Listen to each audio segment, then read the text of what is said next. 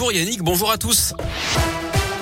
On commence par vos conditions de circulation. À Lyon, une seule difficulté, plutôt deux, hein, à vous signaler. De part et d'autre du tunnel sous Fourvière, trafic ralenti sur 1 à 2 km, donc dans les deux sens. Soyez patients dans le secteur.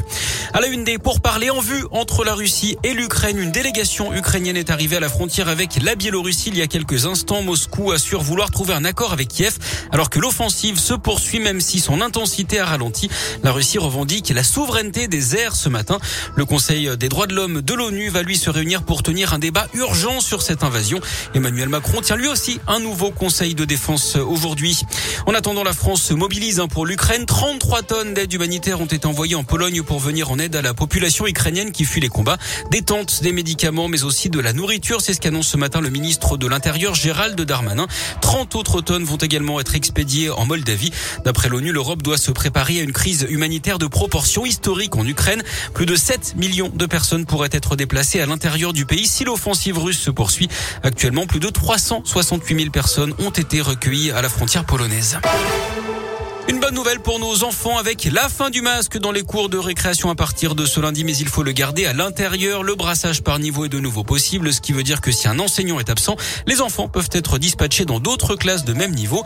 Un seul autotest est désormais nécessaire à J 2 si on est qu'à contact et vacciné. Le masque qui tombe également dans les lieux soumis au pass vaccinal, les musées, les cinémas, les restaurants, les salles de sport, mais il reste en vigueur dans les transports, les bus, les trains ou encore les avions. Une centaine de quads, motocross, scooters ont défilé hier dans l'agglomération lyonnaise, rassemblement non autorisé.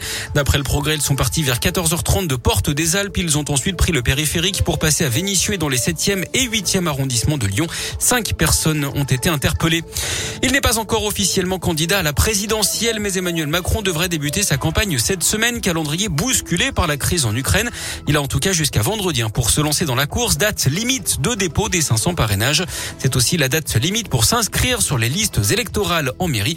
Enfin, ce sera uniquement jusqu'à mercredi si jamais vous voulez le faire en ligne. On ouvre la page sport de ce journal. On commence par le foot avec cette défaite rageante de l'OL hier à Dessine contre Lille. 1-0 malgré de très nombreuses occasions. Lyon est dixième de Ligue 1 ce matin. En tennis, c'est parti pour l'Open 6e sens métropole de Lyon au Palais des Sports de Gerland après les qualifications ce week-end. L'ouverture du tableau principal aujourd'hui. Deux Françaises en lice ce lundi. Alizé Cornet et la jeune lyonnaise Elsa Jacquemot. Demain, Caroline Garcia va devoir batailler contre Camilla Giorgi, tête de série numéro 1 et 29e mondiale. Et puisqu'on parle de tennis, cette première depuis 2000 le russe Danil Medvedev devient ce lundi numéro 1 mondial. C'est la première fois que cette place n'est pas occupée par un membre du Big Four, Federer, Nadal, Djokovic ou Murray depuis 6601 jours. Il chip donc la place à Djokovic qui lui était resté en tête du classement pendant 361 semaines. C'est un record. Il a été.